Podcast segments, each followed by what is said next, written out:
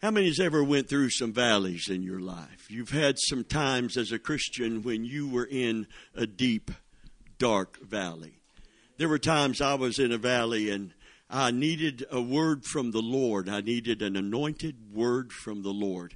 I receive it from the scriptures. I, am a student of scripture. I study scripture. I, I eat it. Thy words were found and I did eat them and they were unto me the joy and rejoicing of my heart. Praise God.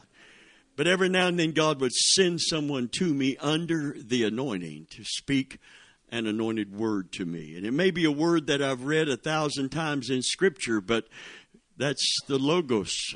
But when it's coming through the anointing, uh, it comes off the page. When it's coming through the anointing and comes through someone that is anointed, it comes directly into your heart. It does something different than just reading it for our mind to perceive it because it gets way down in our spirit. Praise God. And from time to time, uh, uh, God would move on this man right here, and he's talked about a blessing that we've been to him and to to his own personal spiritual walk. But I want you to know he's been a blessing to me as well. He would come to me under the anointing and say things that I knew were true, but when it's spoken under the anointing, that's why the preaching of God's word and teaching of the anointing is so important. Amen. And he would come and speak a word to me under the anointing. He did it more than once, but it was always the same word. He saved the best wine for the last. He saved the best wine for the last. You know, when you get down to 45 years of ministry, that's a long time. Wow. So like Brother Costello said when I said something about a preacher here in this city, he said, Is he still alive? Amen. and I imagine people wondering the same thing about me. Is he still alive? Well, I'm not only alive, I'm alive and well. Praise God. Hallelujah. But I want to thank my brother here today and my brethren, every one of you that has spoken. Some of you have been armor bearers to me. You've been, you, you have brought a word to me. You know, preachers need a word from the Lord too. Praise God. And, and it may be something we know because we've studied the scripture, but when it comes in and through the anointing, uh, it, it, it just gets down inside of you and encourages you. And I do believe that, Brother Sean. I believe it. I believe that we haven't seen yet what God is going to accomplish. We're not just, you know, just bottoming out and fizzling out. We are still on the field and we are still on fire. We used to sing the song, I'm on the battlefield for my Lord can you say, man, well, we're still on the battlefield and the battle is still raging. But the fact that we're still on the battlefield means that we haven't fallen the, because he that's in us is still greater than he that is in the world. I'm going to ask Sean to pray over the word of God today because there's not only anointing to preach, Brother Taylor says it all the time. Brother Venable uh, will preach at the drop of the hat, and he'll drop the hat. Amen. Praise God. That's the anointing and what it does. But there's also anointing to hear. And we don't emphasize that as much as we need to. He that hath an ear, let him hear what the Spirit says to the church. Amen. And I believe the Holy Spirit is going to speak to somebody in this room today as we bring the Word of God and the Holy Spirit becomes extremely active. He's the Spirit of truth. And the Bible said when He comes, He won't just give you liver shivers on Sunday morning. Amen. He will guide you into all truth. And if you continue in my word, Christ taught, John 8, 30 and 31, if you continue in my word, you will know the truth. Not just through revelation, but realization. Hallelujah. And the truth will set you free and keep you free and make you free. Hallelujah. God bless you, my brother. I love you. Thank you, Father. Lord, we just thank you for this day. Thank you for your precious word, Father. Lord, not only is your blood precious, Father, your word is precious. And Father, give us ears to hear what the Spirit says unto the church fathers and give us ears and uh, give us ears to hear and give us the obedience to obey your word father and father god as this man brings your word let it let him speak as the oracles of god father lord let it hit the mark let it hit the heart father to change to deliver, and to set free, Father. In Jesus' name, amen. Thank you, Father. We've had a series of teachings, and I've enjoyed teaching it, and it just blessed me personally and challenged me personally, encouraged me personally. We've been continuing to teach on drawing nigh to the Most High. That's not our message today, but if you go online, you will find those messages in sequence. And they're powerful, pertinent messages to people living in a day when there's so many people drifting from the Lord. That day shall not come, speaking of the Antichrist, that son of perdition, when he is finally manifest. Something's going to precede that. There are all kinds of signs that the Bible talks about prophetically, and one of those signs in particular is a they shall not come except there come a falling away first, and then he will be revealed. The apex uh, of that falling away will occur during the tribulation period, but there is a time before that when it's beginning and we're in that time right now. Someone wrote a book. I didn't even read the book. I was so inspired by the title, and it's so appropriate. Upstream Christians in a downstream world. Amen. You don't have to you don't have to decide to go back to backslide. All you have to do is quit pressing toward the mark. Amen. That's all you have to do. Just quit making a real effort to serve the Lord with all of your heart. And the current will take you back. You will find yourself backsliding. You will find yourself drifting away from God. Your values will begin to match the values of this world instead of the values of the kingdom of God. We are upstream Christians in a downstream world. There's a deputy sheriff that uh, I see regularly when we meet with other pastors at a restaurant. Have been doing that for going on eight years now, and he also is a pastor of a church. He is a chaplain with the sheriff's department, and uh, he came by our table, and I mentioned to another pastor at the table that we are upstream Christians in a downstream world, and he stopped. He took out a pad and pencil, and he wrote it down, and he said, "I've got my." sermon for Sunday morning. Praise God. Hallelujah. I said, well, it's not copyrighted. Praise God. We are upstream Christians in a downstream world. The scripture spoke of the world and the conditions in the world. Evil men and seducers will wax worse and worse as time goes on, as time draws near, deceiving and being deceived. But we're not of them that turn back unto perdition. We're of them that believe to the saving of the soul.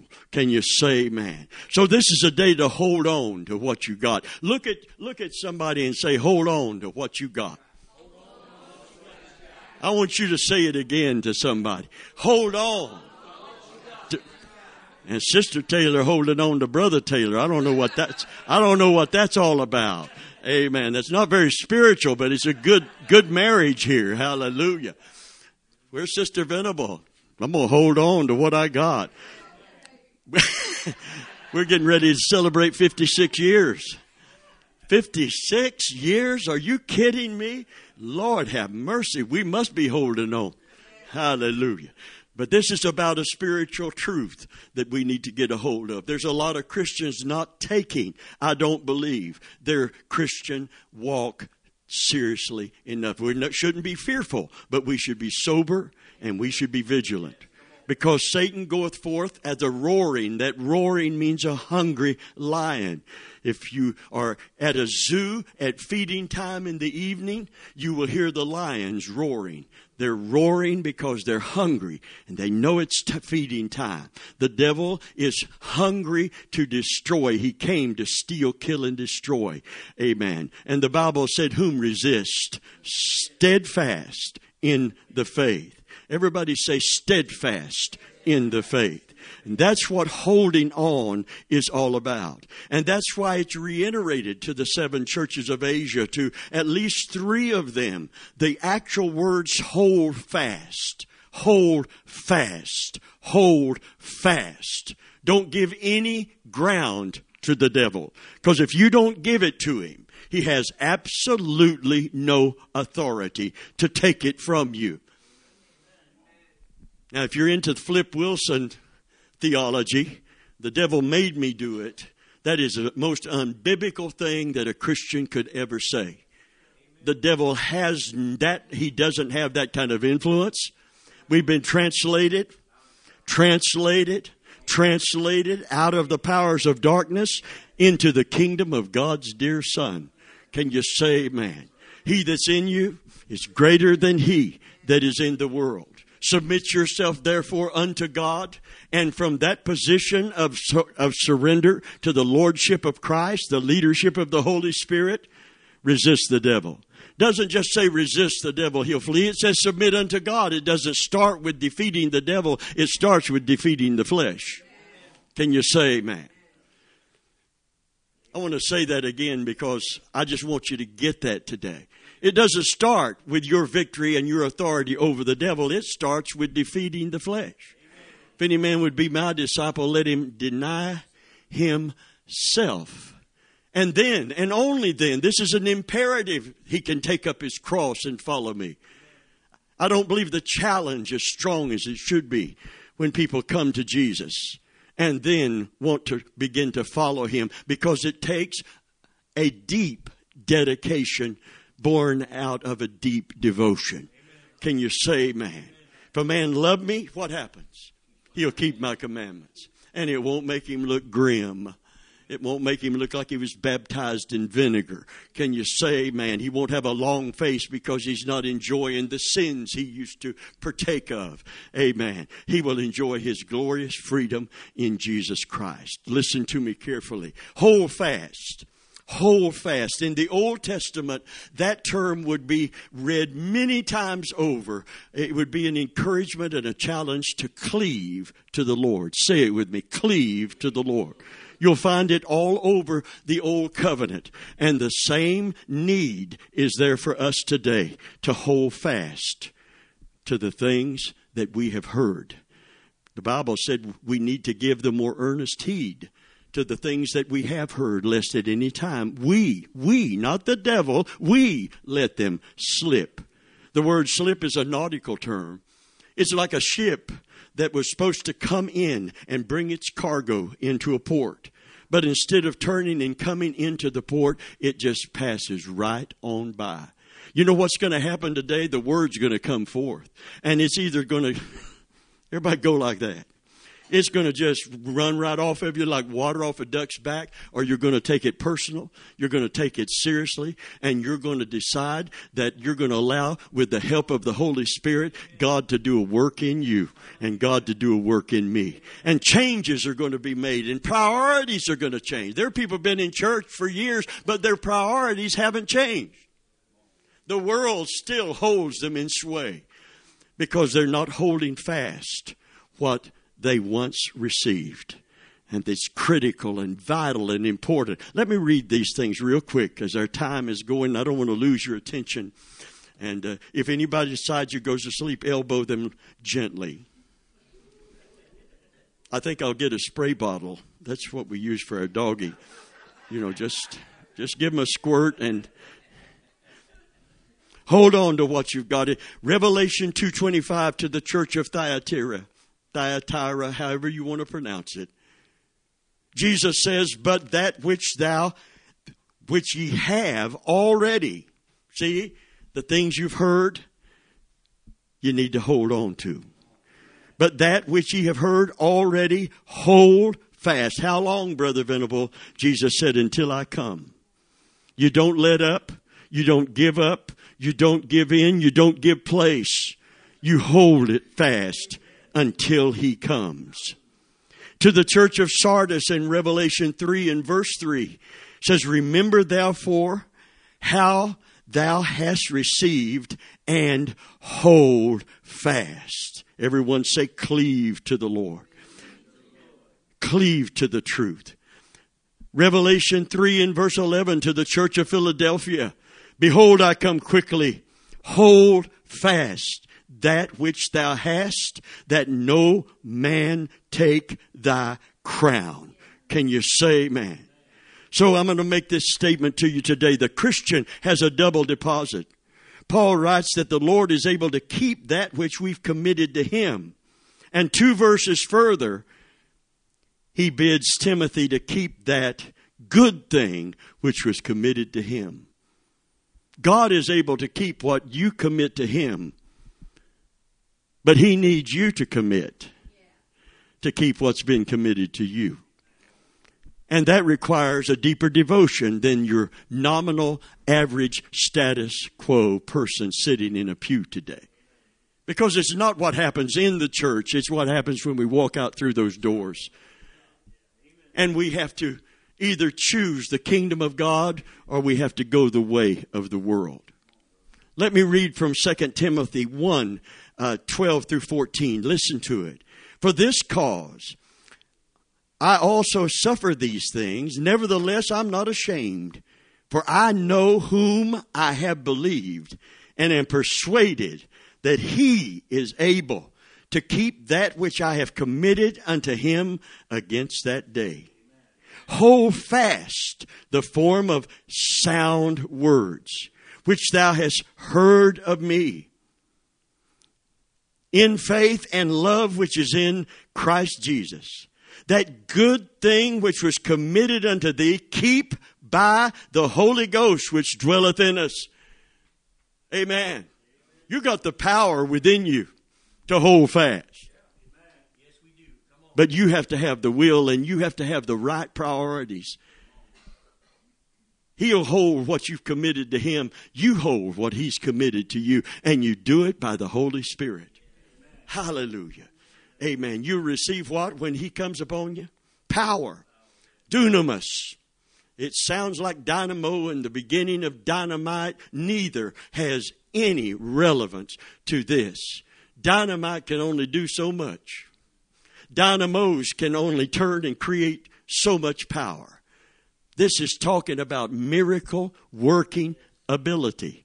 And it's not just talking about the charismata, the gifts of the Spirit. It's talking about the work of the Holy Spirit in the believer. Amen. This powerful, miracle working God wants to work in you. We, what a, what a, what a confirmation. I didn't, we didn't pre-plan what songs and what I'm going to preach. You know how this operates. Amen. I hate to announce a subject because I don't know when we get ready to get in a congregation. He knows who's going to be here. He knows what the needs are here. He knows who's going to hear it up on the internet and where he's going to send it. Praise God. So if this don't hit you between the eyes today, it's going to hit somebody because his word will not return to him void. Can you say, man, it will accomplish that that he desires. It'll prosper in the thing whereto he sends it. Praise God. But right now, He's sending it initially to you and me today. Amen. He said, You know, you don't need to hear a whole lot more. You need to hold on to what you have. We need to give the more earnest heed. That's how you hold fast. You need to get serious about what you know in the Word. Amen. Everybody looking for something new and different. You need to hold on to what you got. You need to act on to what you know. Hallelujah. Amen. Everybody say, act on what I know. Begin to live it out. Begin to flesh it out. We're looking for something new and different. They, they sold a lot of, they call them soap operas because they advertise soap on the, on those, you know, those programs.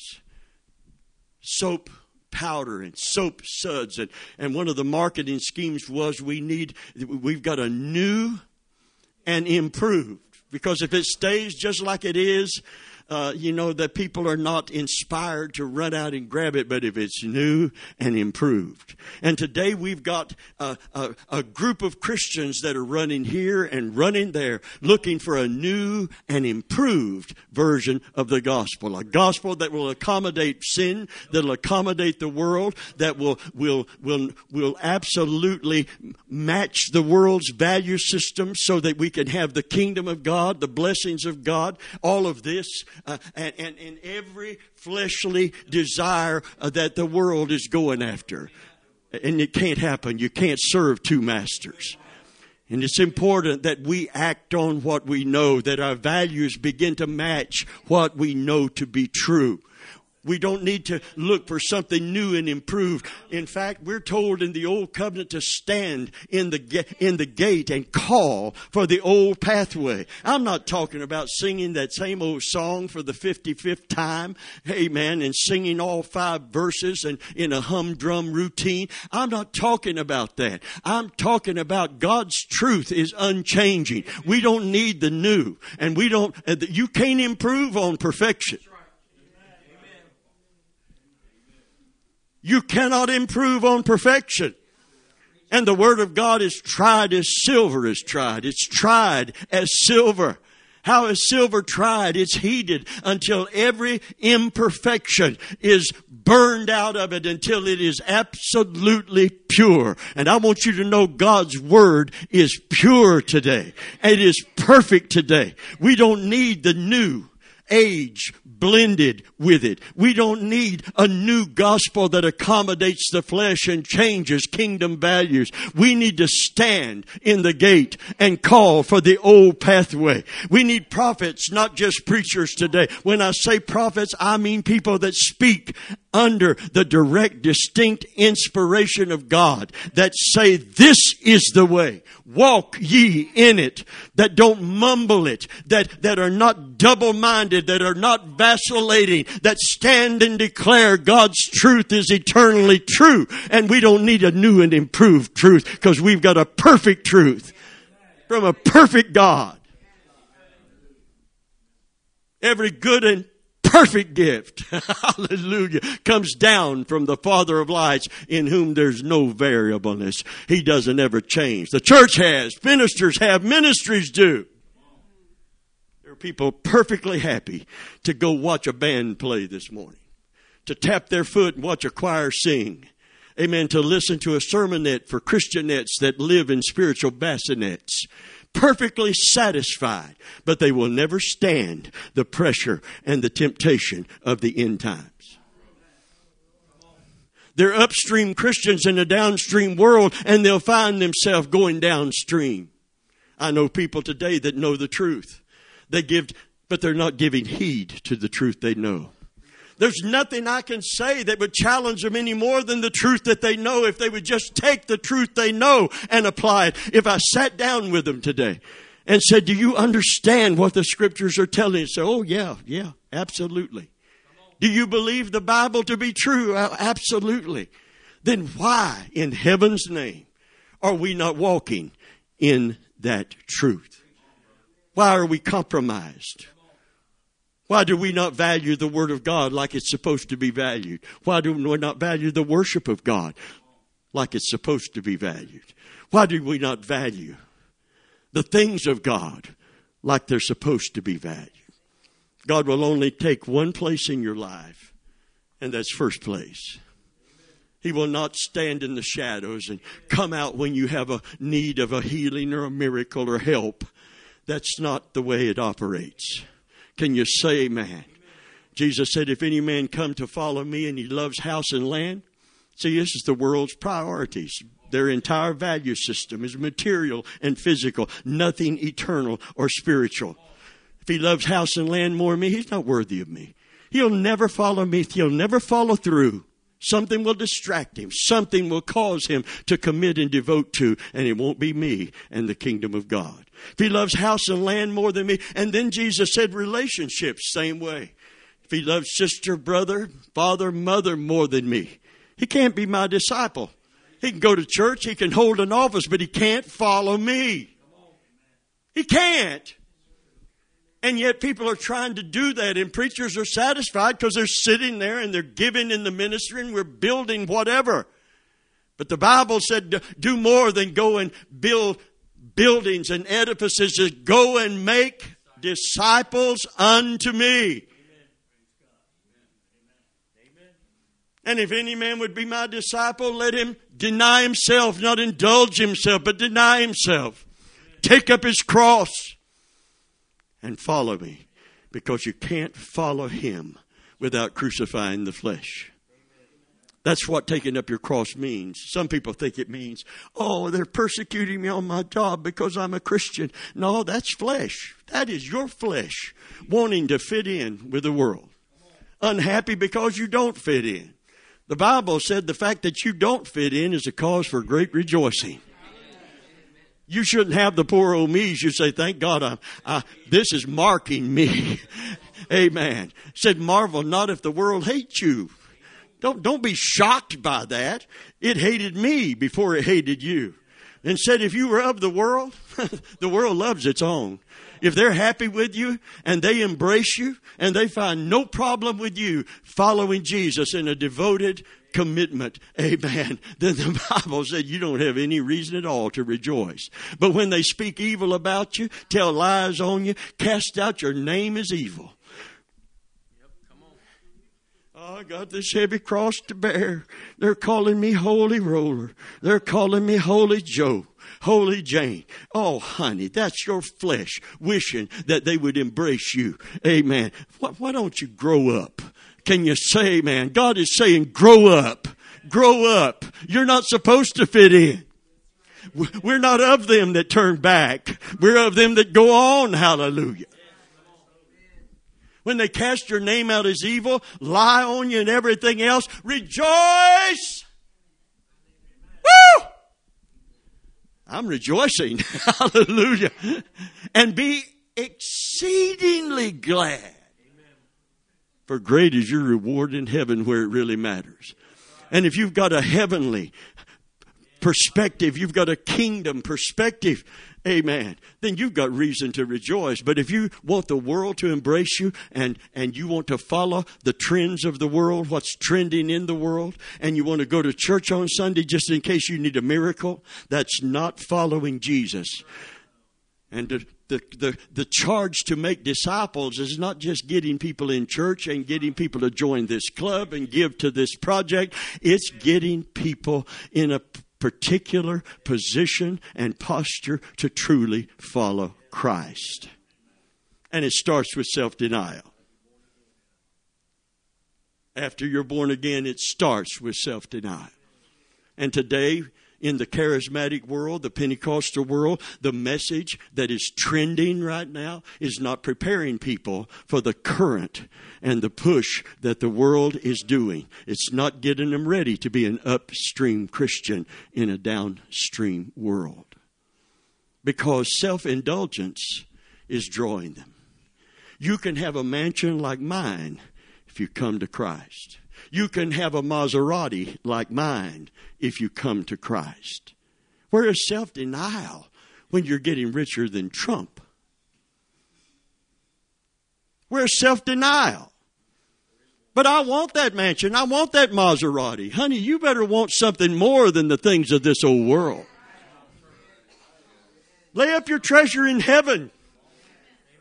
When I won Charles to Christ, I just laid up something that the moth can't corrupt and the thief can't steal and the reward's going to be given me that's going to last throughout all eternity. Brother Venable, you going to get a crown? You bet I'm going to get a crown.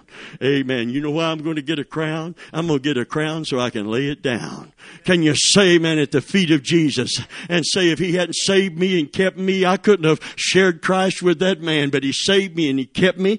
Amen. I got a 56. I'm not bragging. I don't want pride to enter in, but I have a 56 year marriage coming up and I'm telling you, we represent victory here. We're not making excuses for defeat. We're not telling, oh well, the devil saw that that ministry was going worldwide. Oh, that's why that person gave place to the devil. Amen. It's because he can come in if he sees potential and destroy your marriage and destroy your ministry. No, he cannot. That's a lie. And the devil is telling it and preachers ought never preach it.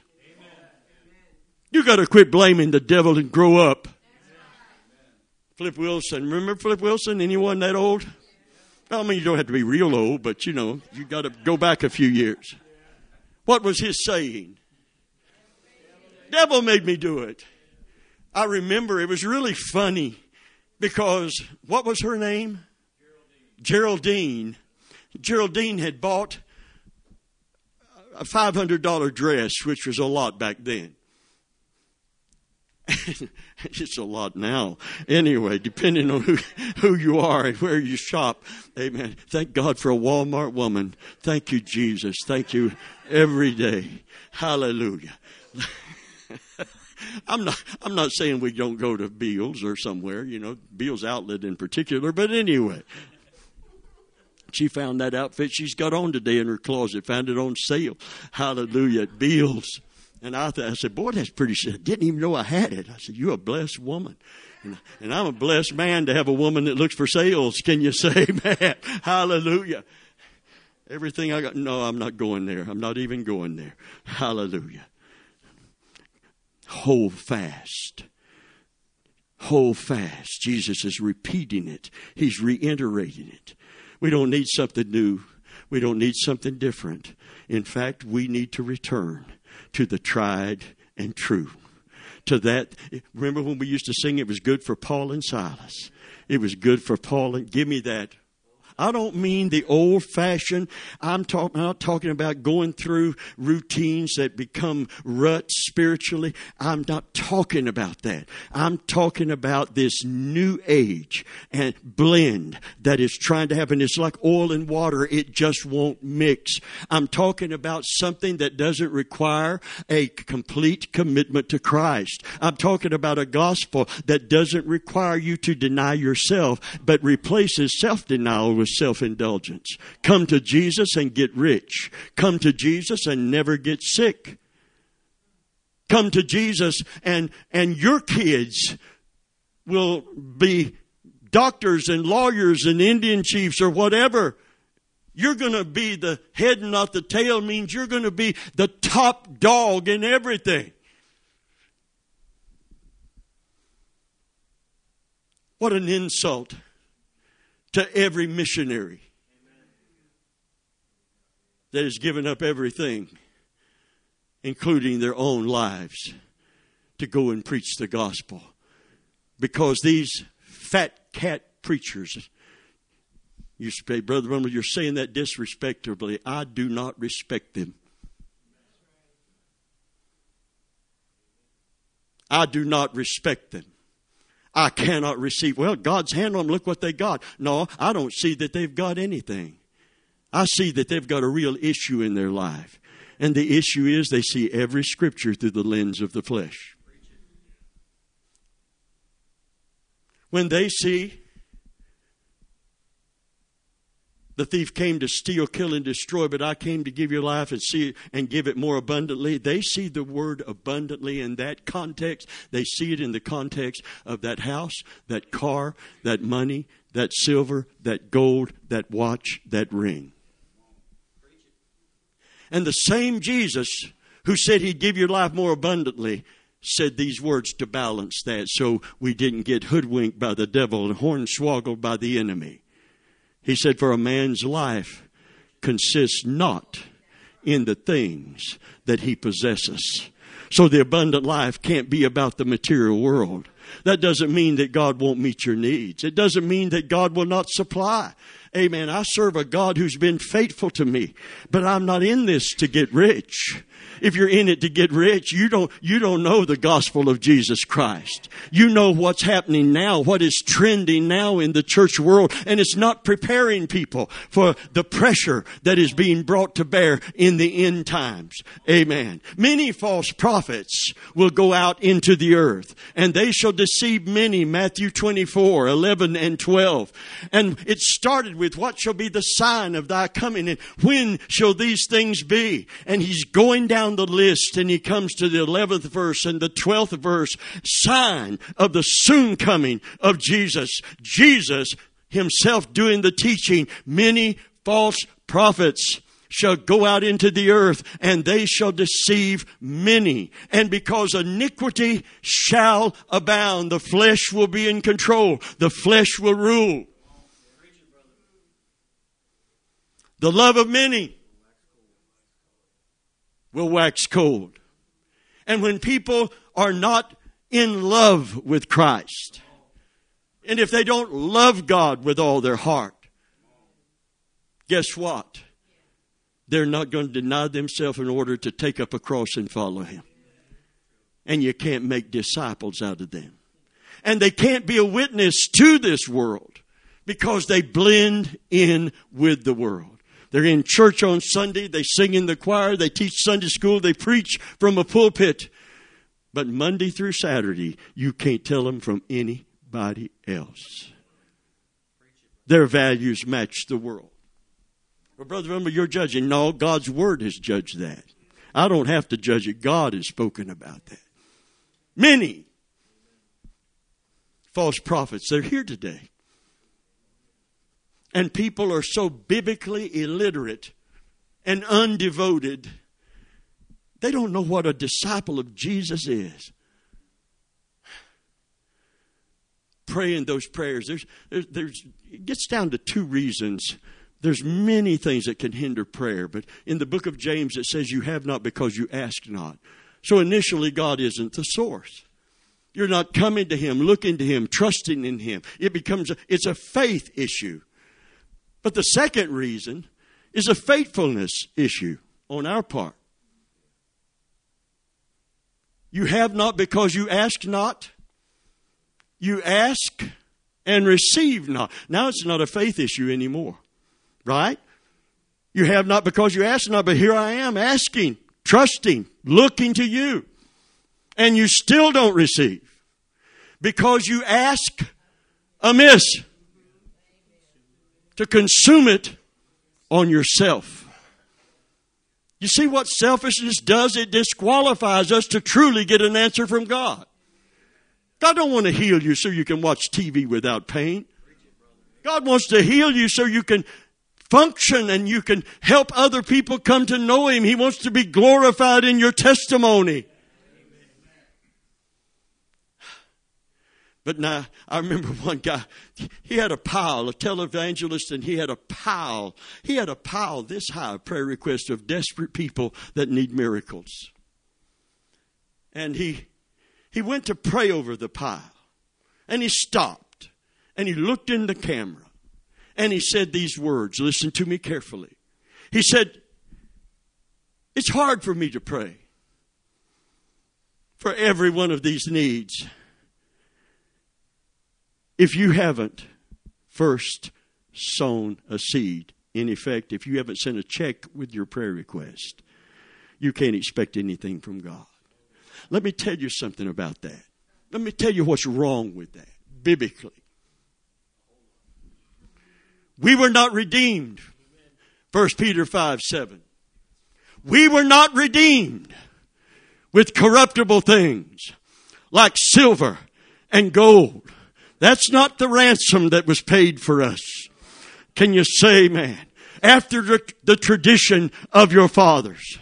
But we were redeemed by the precious blood of a lamb. Can you say, man? Honey, I'm going to tell you something today. I would tremble to put a price on what Jesus has paid for with his body and blood at the cross. Can you say, man, listen, you're not healed because you give money to a preacher or to a ministry. You're healed with his stripes. You're healed because of his suffering. You're healed because of his pain. You're healed and helped because of his shed blood. Can you say, man, hallelujah? How dare we put a price on it? And yet, that's what's trending among charismatics and Pentecostals today. And that's what, and I'm not preaching this because our seats are almost empty. Honey, if we empty it out, I don't know where God's going to send me, what God's going to do, but I know we need to hear the message we're hearing this morning. Hallelujah. Even if people don't come and listen, there are people that are not giving heed, they're not holding fast.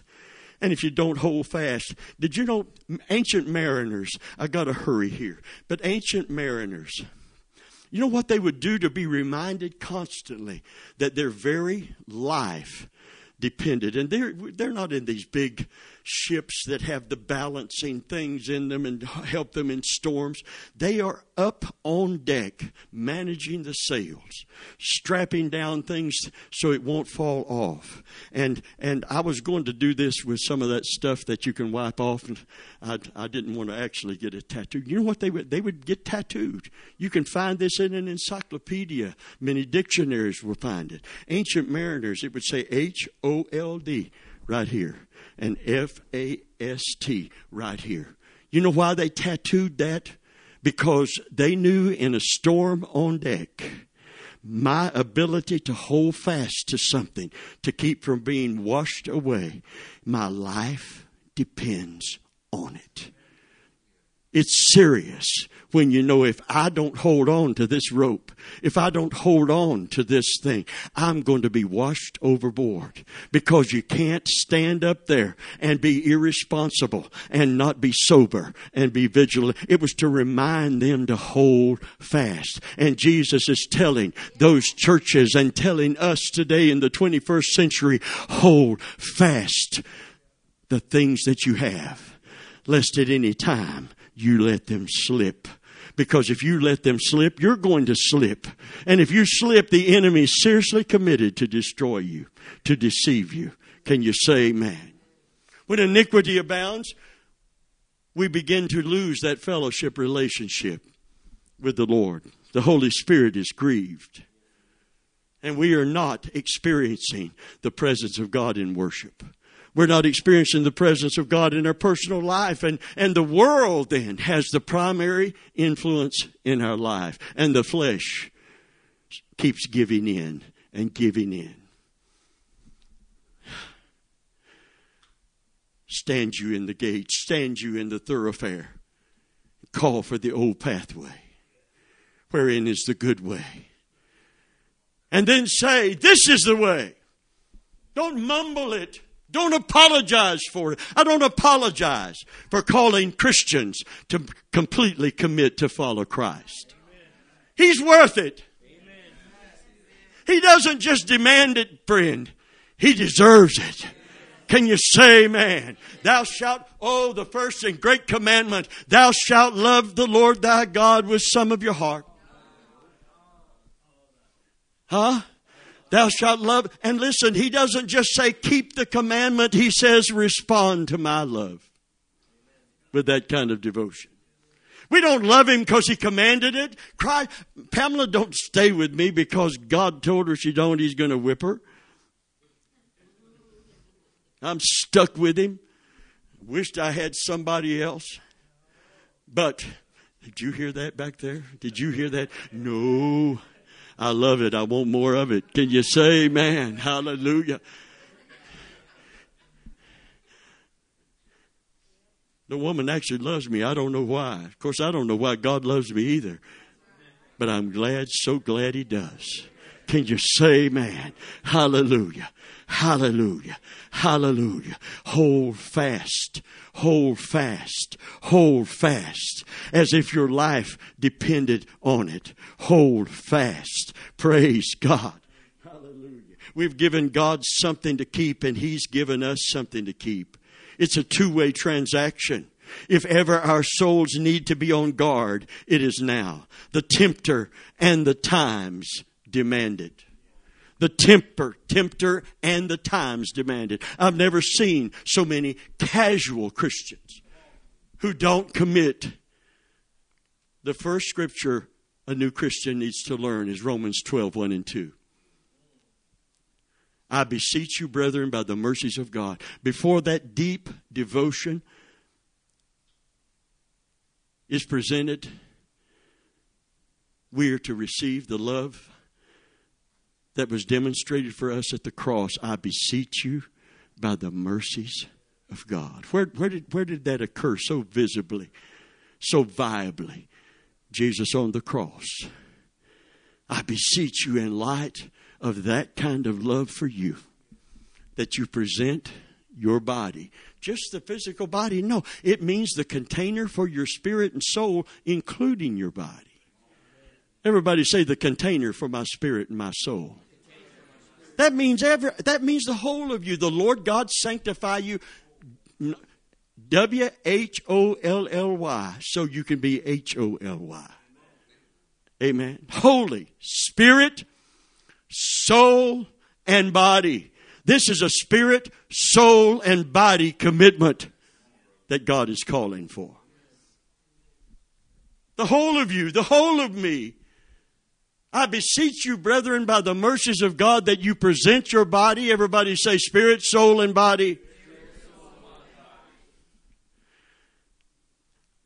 A living sacrifice. Holy and acceptable. See, God won't accept anything less. Preachers trying to build that edifice for their legacy says, just come on in. You, I'm not going to preach anything that's going to ruffle your feathers. We had a false prophet come to our church. He had white hair and he looked looked like a prophet. You know, he looked like one of those guys that you know we were in our early 30s then. No, we weren't. We were pastoring in our early 30s. We was in our 20s as Christians, and here come the. He was known as the the the something prophet silver haired prophet. You remember? I remember him. He came to our church, the silver haired prophet came. And he wanted people to come back because there wasn't many people, uh, you know, on his second night. And he said, Come back tomorrow night. I've got a word from the Lord for everyone who shows up. Well, Pentecostals are lining up. Come on, it's just like a rock concert now.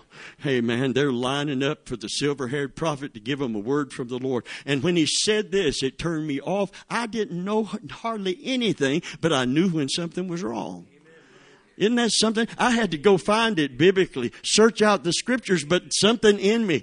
Amen. Listen, he that we have an unction. Say it with me. We have an unction. In fact, we got an unction for our gumption so we can function. Can you say man? We got an unction. You know what unction means? It means we, it's not just an inspiration. We have an unction. It means a special ability to discern. Hallelujah. To discern truth. Uh, when the moment you get saved, you have the Holy Spirit comes in as the Spirit of truth to guide us into all truth. You may not know what's wrong, but you'll know something ain't right. Can you say amen? It will cause you to question. It'll cause you to search the scripture. And when he said this, that unction kicked in. Hereby we know the Spirit of Christ from the Spirit of Antichrist because we have an unction from the holy ones to know. To know. He said, Come tomorrow night, everyone is going to get a prophecy. And none of it is going to be bad. Because the last thing you want is for someone to prophesy over you that you better quit sleeping around. In fact, I went to church. In fact, I went, I went and tried out for a pastorate before I found out where the Lord was going to send me. They needed a pastor, and I thought I'm going to try every door and see if this one's open.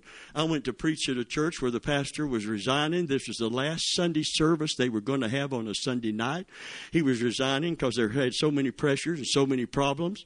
I went, I didn't have the message. I looked, I prayed. I worked for Tampa Electric, come home, wore out. I looked, I prayed, I sought, and I didn't have nothing inspired.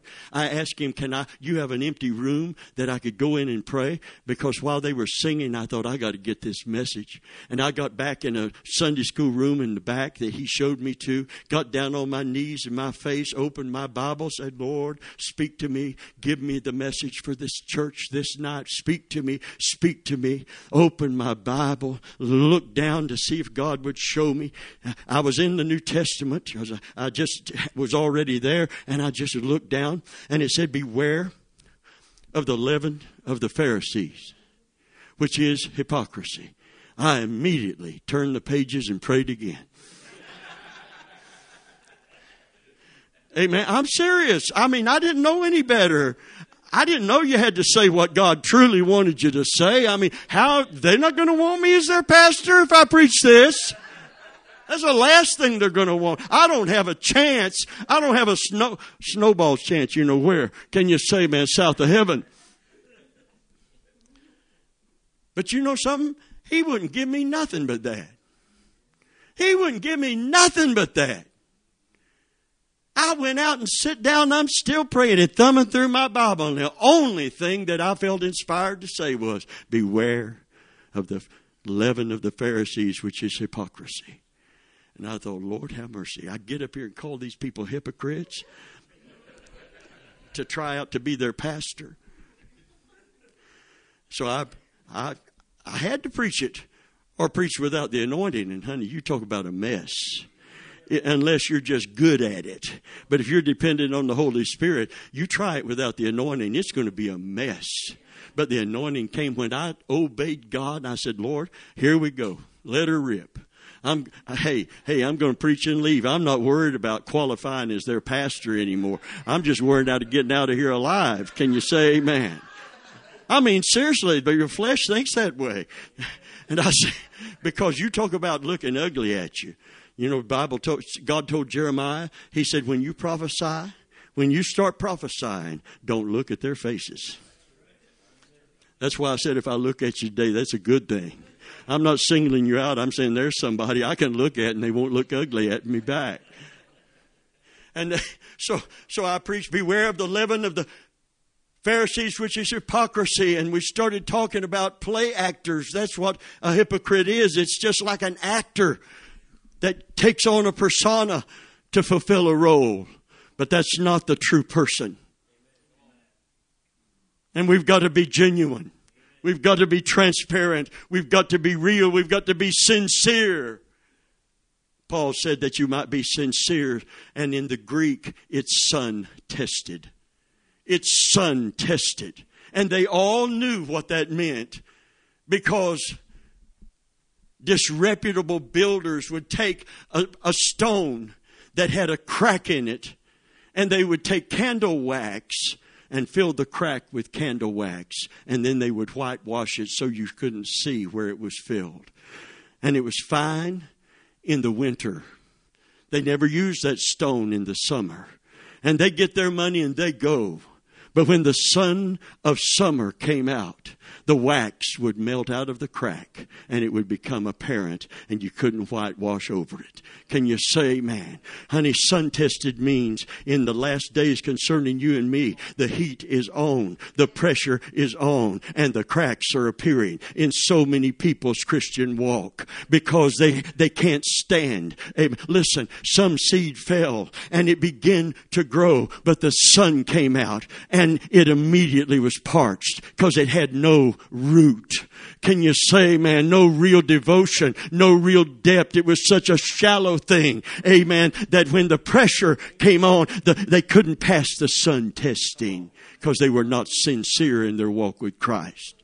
Do you get that today? So I preached on beware of the leaven of the Pharisees, which is hypocrisy. I preached on hypocrisy. Nobody amen. Some people got up and left. Which, uh, let me just tell you something. If preaching is getting to you and you get up and leave, it just marks you. That's all it does. I've had people get up and leave many times right in the middle of anointing, and I said, Well, there they are, Lord. Now I see why I'm bringing this message. There they go. There they are, and there they go. You preach like this, they'll stay away in droves until a true revival comes. And then they'll say, Where can I go and hear what the Spirit is saying to the church? I've heard this preacher, that preacher, this teacher, that teacher with soothing words. I want to hear what the Spirit, I want my flesh, I want, I want somebody to help me crucify the flesh. Can you say, man, I don't want somebody to, to help me indulge the flesh. I want them to help me kill it. Colossians 3, 1, 2, and 4. If you be risen with Christ, if you're a Christian, you've been born from above, born again, raised to, to, to walk in the newness of life. If you be risen with Christ, seek those things above. Where Christ sits on the right hand of God. Set your affections on things above. What did Jesus say? Lay up your treasure. Same thing.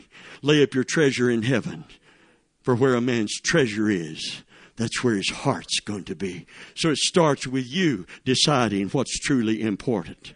Can you say, man, and your heart follows? That kind of commitment don't follow your heart. Your heart follows the commitment. And verse 4 says, And mortify your members upon the earth, crucifying the flesh with the lust thereof, because of that deep devotion to follow Christ. Somebody said he's so heavenly minded, he's no earthly good. I get that. But if you're not heavenly minded, you're no good to God. Because everything you see in Scripture, you see it through the lens of the flesh and the material world. And that's why the material message has taken precedence even over the soon coming and certain coming of Jesus Christ today. He said, When I come, shall I find faith and when they see that word faith, they interpret it as my Mercedes. I, one guy said it clearly. He said, When I first got saved, I believed God for a Volkswagen. He gave it to me. But as my faith grew, I believed God for a Buick, and He gave it to me. As my faith continued to grow, I believed God for a Cadillac, and He gave that to me. And see, it's all in the framework of the material and the physical. Flags ought to be going up, but Christians are filled in the buildings supporting the ministries. Listen to me carefully. He said, as my faith continued to grow, I believed God for a Bentley. What, 140,000 base price? And he said, but then as my faith continued to grow, listen, I could have Maserati's one of them that people get. That's you know that you get up into two hundred thousand. Then he said, as my faith began to grow, more and more and more. I could have a car company make me a car if I wanted to, to my own design. In other words, my faith has grown beyond Mercedes, Maserati, or Lamborghini. My faith is now to where I can have a car made that nobody's ever had one like mine. And I thought, well, isn't that wonderful? I'm sure someone with a child dying of cancer will appreciate you going to the hospital in your Maserati to pray a prayer that's not going to be answered because you ask a amiss to consume it on yourself. Why don't your faith grow to where you can lay hands on the sick and cast out a devil? Can you say amen? Hallelujah. Where's the Jesus ministry? Where's the silver and gold have I none, but such as I have, I'm giving you. Hallelujah. This is the day. This is what's trending. This is what's filling buildings. This is what's filling lives. And this is what is indicating the end is near. Many, it's not an aberration, many false prophets. That's false. What was just taught is false. In fact, the same minister, televangelist, said this said, I know why Jesus said it's better to give than receive. Because it's when you give that you get. That's not what he meant. He meant there's more fulfillment in giving something. I, there's a lady in, what's the name of that gas company, gas stores? What is it? Uh, Wawa. I went into Wawa to get a get some Wawa. No, I went into Wawa to get a Coke, and I'm standing in line, and there was a lady getting a lottery ticket.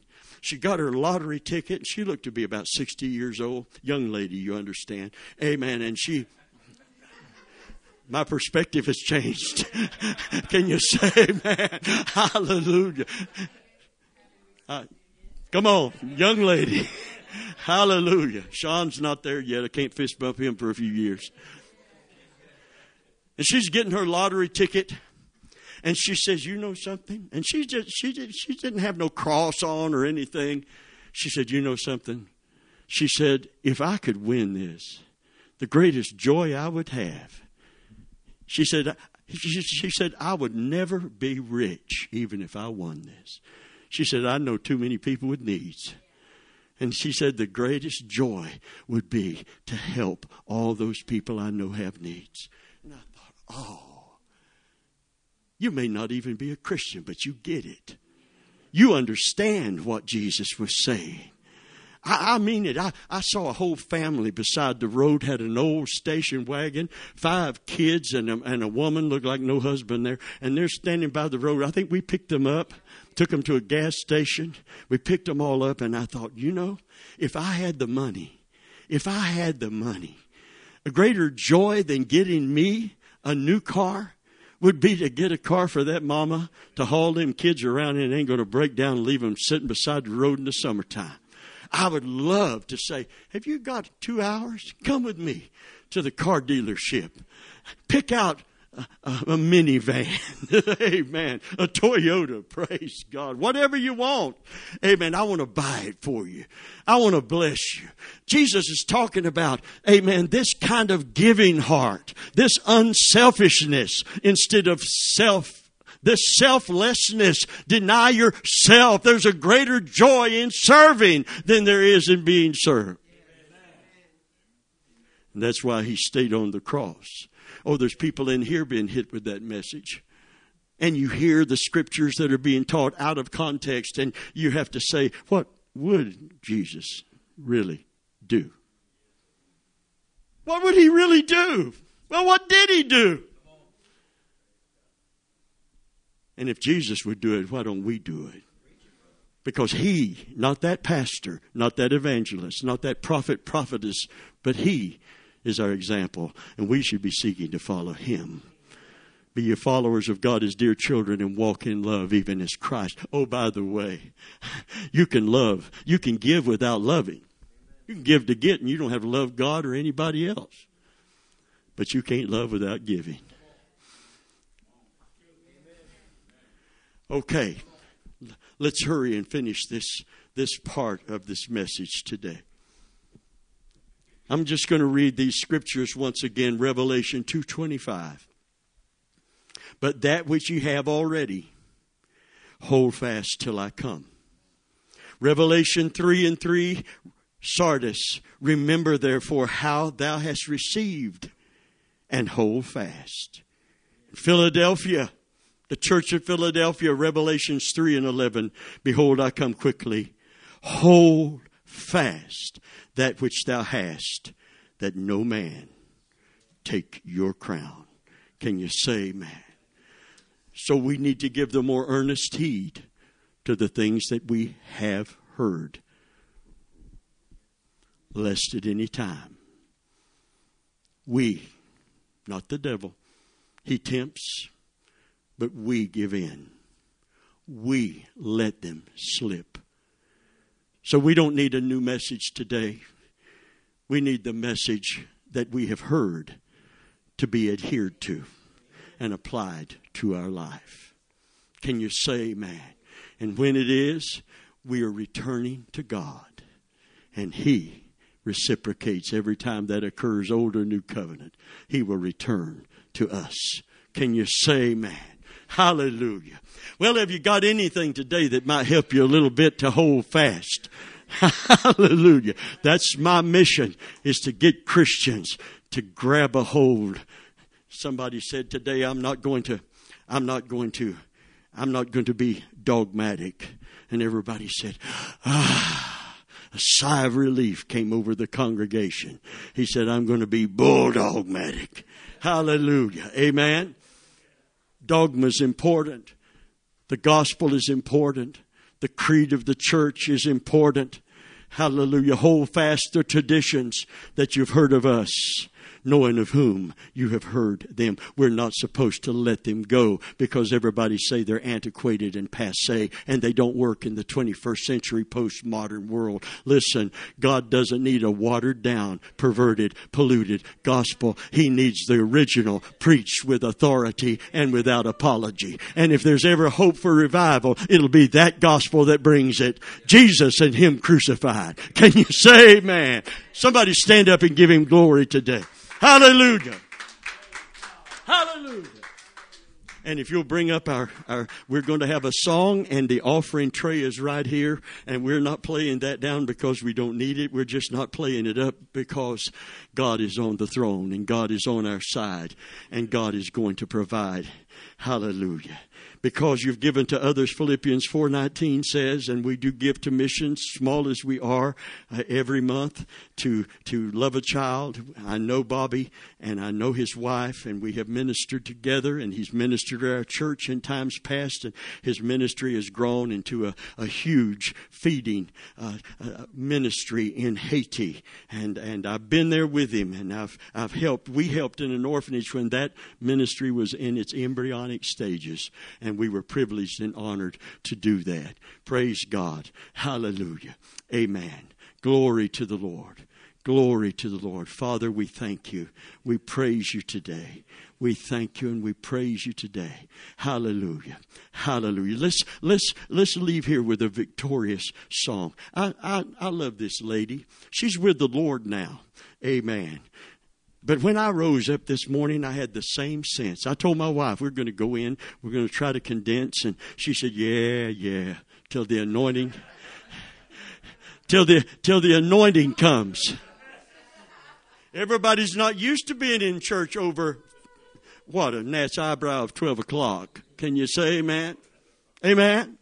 Preachers get in big trouble going 15 after.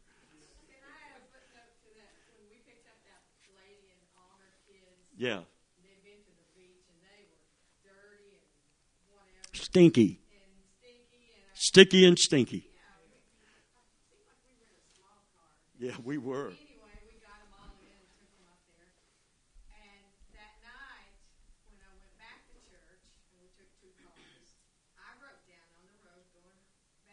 Right.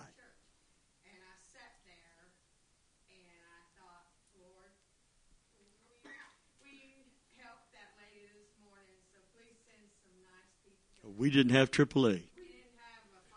And I didn't have no cell phone.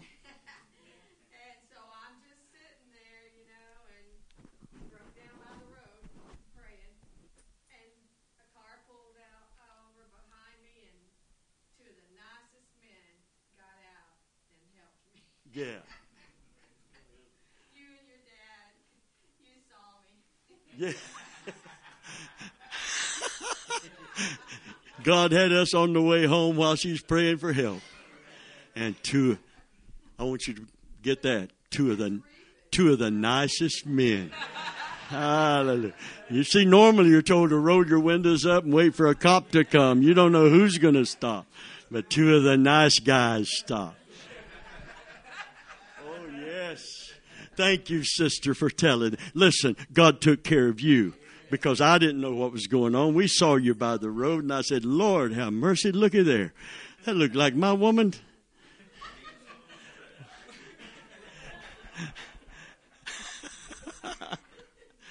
it is my woman. I better stop, turn around, and go back. I can't just go help any woman. Can you say amen? Not in those days or these days either, but anyway, God knows all about that. Hallelujah. Praise the Lord. Let's give Him praise as you give in the offering. Take this home with you.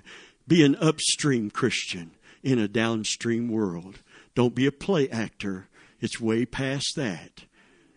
I, I, I got to say this. I'm supposed to stop, but milk fed Christians. Paul said, I couldn't give you meat you couldn't bear it. Strong meat belongs to those that are of full age, that by reason of exercise of their senses can discern both good and evil.